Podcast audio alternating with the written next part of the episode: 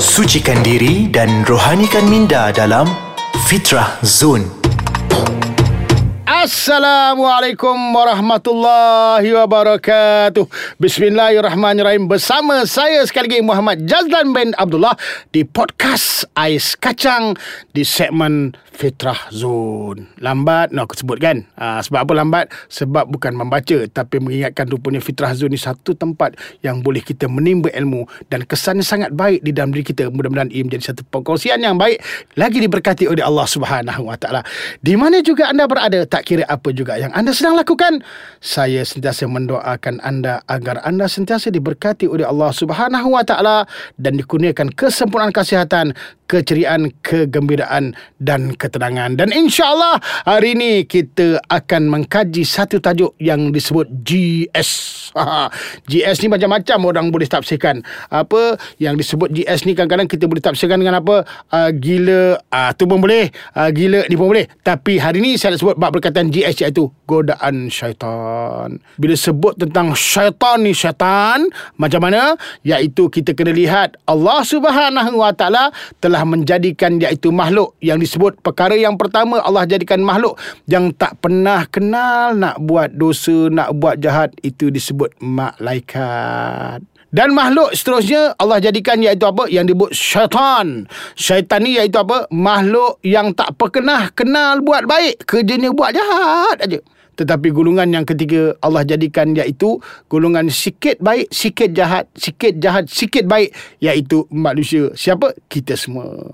Bila sebut tentang godaan syaitan ni Allah Subhanahu Wa Taala pernah memberi peringatan kepada kita dalam surah Al-Baqarah ayat 168 iaitu auzubillahi minasyaitonirrajim wala tattabi'u khutuwati syaitan innahu lakum aduwwum mubin. Sadaqallahu azim. Dalam ayat ni Allah berpesan kepada kita melalui lisan Nabi kita Muhammad sallallahu alaihi wasallam Janganlah kamu ikut jejak langkah syaitan. Sesungguhnya syaitan itu musuh kamu yang nyata. Tapi tak nampak. Betul, nampak tak? Tak nampak kan?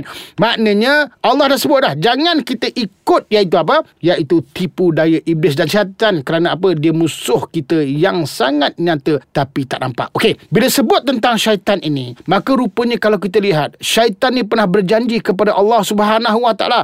Maknanya kalau kita tengok dalam surah As-Sad ayat yang ke-82. Maka Allah sebut sebut dalam Al-Quran. Allah beritahu kita Setan ini telah berkata kepada Allah Ta'ala Demi kekuasaanmu ya Allah Aku akan menyesatkan mereka semua Maka syaitan dah janji nak menyesatkan kepada kita ni Iaitu apa? Daripada sekecil-kecil sampai setua-tuanya. Makna tak kira apa juga kehidupan kita. Cuba makna syaitan itu untuk menyesatkan kita. Persoalannya bagaimanakah syaitan itu nak menyesatkan kita? Nak menggoda kita supaya kita jadi orang yang buruk Daripada segi akhlak, perangai dan sebagainya? Maka sebenarnya Allah telah memberi pesan kepada kita Dalam surah Al-A'raf ayat yang ke-17 iaitu auzubillahi minasyaitonirrajim. Summa la'atiyannahum min baini aydihim wa min khalfihim wa an aymanihim wa an syama'ilihim wa la tajidu aktsarhum syakirin. Sadaqallahu azim dalam ayat ni Allah berpesan kepada kita melalui lisan nabi kita Muhammad sallallahu alaihi wasallam. Maka Allah beritahu kepada kita kemudian iaitu aku datang yakni syaitan kepada mereka semua yakni kepada manusia. Daripada hadapan mereka setelah itu daripada belakang mereka setelah itu daripada kanan mereka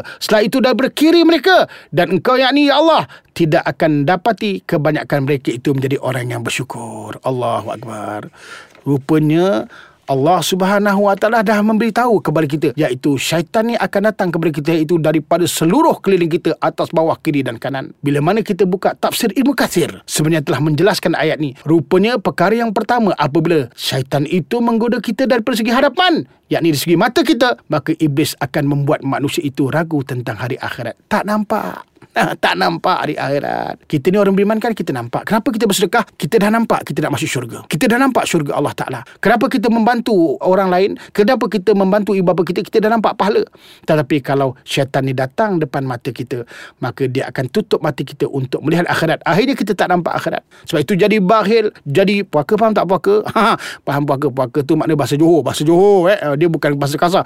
Puaka tu tersangat jahatlah orang itu. Kerana apa? Dia tak nampak hari akhirat. Kita tengok derhaka kepada ibu bapa. Isteri, isteri. Derhaka dekat suami. Anak-anak. Derhaka dekat mak ayah. Ayah. Suami tak jalankan tanggungjawab yang betul kepada isteri. Kenapa? Mereka tak nampak syurga. Mereka tak nampak akhirat. Sebab itu ni perkara yang sangat-sangat penting. Itu perkara yang pertama. Ada lagi yang disebut bab berkaitan kedua, ketiga, keempat yang disebut bab berkaitan dengan godaan iblis dan syaitan kepada kita. Jangan ke mana-mana bersama saya Muhammad Jazdan bin Abdullah di podcast Air Kacang segmen Fitrah Zone. Mudah-mudahan kita semua diberkati oleh Allah Subhanahu Wa Taala. Alhamdulillah syukur kita kepada Allah Subhanahu Wa Taala bersama saya sekali lagi Muhammad Jazdan bin Abdullah di podcast Ais Kacang di segmen Fitrah Zun bagi membincangkan tajuk godaan syaitan. Mai itu pun dah gigil dengar dah eh. Ha, itu belum hantu apa hantu yang goda kita baru syaitan je. Baik. Perkara ni ada empat perkara disebut Allah Taala dalam tafsir Ibn Katsir kalau kita lihat yang pertama dia datang di segi depan di hadapan kita maka manusia ni tidak akan nampak iaitu apa akhirat tak akan ambil kisah tentang hari akhirat. Itu perkara pertama. Dan perkara yang kedua ingat, dia akan datang dari belakang kita. Bila datang dari belakang kita, maka kita akan rasa cinta kepada dunia yang teramat sangat. Sebab tu ramai di antara kita tidak boleh nafikan kita hanya buat plan untuk kita hidup sukses dekat dunia ni, tapi kita tidak pernah buat plan untuk bagaimana kita hidup berjaya di akhirat. Sebab kadang-kadang kita tengok bab dunia ni memang kita sayang. Siapa tak sayang dunia? Kita sayang. Tapi rupanya sayang tersangat lebih. Akhirnya kita akan jadi rosak binasa kerana kita tidak ada matlamat hidup kita ke akhirat akhirat sebab setan dah makna pikulkan kita dengan dunia ini akhirnya kita cinta kepada dunia. Ya Allah hai. Kadang-kadang kita tengok kereta kita cala sikit je kita dah tak boleh hidup satu malam. Assalamualaikum Ustaz. Tolong Ustaz. Macam mana Ustaz? Saya punya kereta dicalakan orang Ustaz. Bergarit Ustaz. Baru keluar kedai Ustaz. Macam mana? Maka saya jawab tak apalah. Nanti saya buka kedai sembuh kereta barulah nanti awak datang. Betulkan kereta awak. Kereta so kereta kena garit pun nak minta tolong aku. Macam mana agak-agak? Sebab kita cinta kat dunia. Itu belum lagi saya sebut. Ibu-ibu yang simpan pinggang mangkuk dalam apa? Dalam almari how Ha, kan? Nak makan pun sayang pakai pinggan tu. Beli mahal-mahal. Nak makan pun sayang. Nak pakai pun sayang. Kerana apa? Sayangnya kepada dunia. Ha, itu belum saya cerita lagi. Kawan yang nak masuk kereta kena tepuk kaki dulu. Supaya tanah-tanah jatuh dulu tak masuk apa. Ha, supaya jangan kekotoran tu masuk dalam kereta. Itu pun ada. Jangan main-main. Ini cerita. Cerita eh. Tak ada kena-mena pun. Kalau kawan aku terasa nasib kau lah. Okey, itu perkara yang kedua. Dan perkara yang ketiga. Godaan syaitan tu akan datang di kanan kita. Bila mana datang di kanan kita, kita akan merasa keberakat, keberatan betul untuk melakukan ibadah macam berat aja aku nak jawab. Ha, bila Allahu Akbar, Allahu Akbar salat subuh agak-agak kita boleh bangun tak? Maai mata ya Allah bertongkatkan dengan iaitu batang mancis pun mancis boleh patah. Sebab apa? Sebab ya Allah diselimutkan kita ya Allah hai pagi-pagi hujan pula tu bini sebelah agak-agak boleh bangun. Kau jangan bohong lah. Susah pun nak bangun. Tapi kerana apa? Kerana kadang setan rasakan kepada kita melakukan keberkatan dalam ibadah. Iaitu keberatan dalam melakukan ibadah. Kerana ia duduk di sebelah kanan kita untuk dijadikan kita rasa iaitu apa? Melakukan ibadah ini satu kepayahan dan nak buat rugi tu rasa nak buat baik tu rasa rugi je eh, nak buat baik tu rasa rasa rugi ah, ini kita kena faham itu perkara yang ketiga dan perkara yang keempat kalau kita lihat iaitu apa syaitan ini juga disebut dalam tafsir Mekasir dia akan menggoda kita daripada kiri. Iaitu bila sebut datang ia menggoda daripada kiri kita waktu itulah kita akan cenderung dan suka untuk melakukan perkara-perkara maksiat. Selesa dalam melakukan maksiat ya Allah hai kalau kita mengumpat macam mana? Kan nikmat kan? Dapat mengumpat satu hari ya Allah hai boleh tidur seminggu babe. Aduh hai kalau tak dapat mengumpat satu hari berbuih kita sebulan mulut kita macam bulan puasa itu kan? Bulan puasa ya Allah nak mengumpat tak boleh bulan puasa. Tak apa tak apa nanti kita simpan-simpan. Raya pertama kita boom betul-betul. Adanya dia macam tu. Maknanya kita kalau buat perkara maksiat kan ya Allah hai. Kita tengok Pak Maon pernah tengok cerita Pak Maon tak? Ha. Bila ada malam muda-mudi dia kata apa? Bawa aku 10 bawa aku 10 tiket tu terus 10 sebab sebab setan kadang-kadang dia datang kepada kita pada sebelah kiri kita dan kita akan rasa iaitu untuk melakukan perkara yang buruk itu cukup saja bagi kita. Pernah tak ada pada kita? Tentunya pernah. Mintalah ampun kepada Allah Ta'ala. Mudah-mudahan Allah, Allah ampunkan segala dosa kita. Baik. Dan seterusnya saya nak sebut sekali lalu ubatnya. Ya, ubatnya macam mana ubatnya?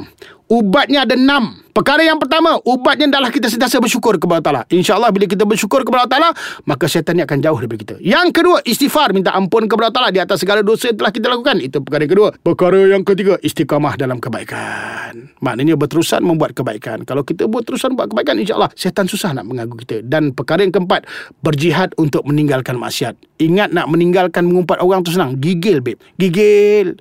Ha, jamaah mengumpat tu dah datang dia. Jom, jom. Ni kau tak tahu cerita terkini. Ha, bukan apa nak cerita je. Bukan apa. Nak menyambut tu, ya Allah. Hai. Menahan tu gigil. Ya Allah, gatal seluruh badan. Contoh, itu kan berjihad. Makna berjuang untuk meninggalkan maksiat. Perkara yang kelima, hendaklah kita berdoa. Minta supaya Allah subhanahu wa ta'ala jauhkan kita daripada godaan iblis dan syaitan. Dan perkara yang keenam, tutup pintu syaitan dalam diri kita. Bagaimana menutup pintu syaitan? InsyaAllah kita tutup pintu syaitan itu dengan ilmu dengan berwuduk dan dengan beristighfar kepada Allah Subhanahu wa taala. Mudah-mudahan apa yang kita bincangkan ini menjadi perkongsian yang baik. Mudah-mudahan kita semua diberkati oleh Allah Subhanahu wa taala. Mudah-mudahan apa yang kita bincangkan ini juga menjadi hidayah dan petunjuk daripada Allah Taala kepada diri kita. Mudah-mudahan kita menjadi orang yang soleh dan solehah dan saya akhiri kalam saya ini dengan wabillahi taufiq wal hidayah. Wassalamualaikum warahmatullahi wabarakatuh.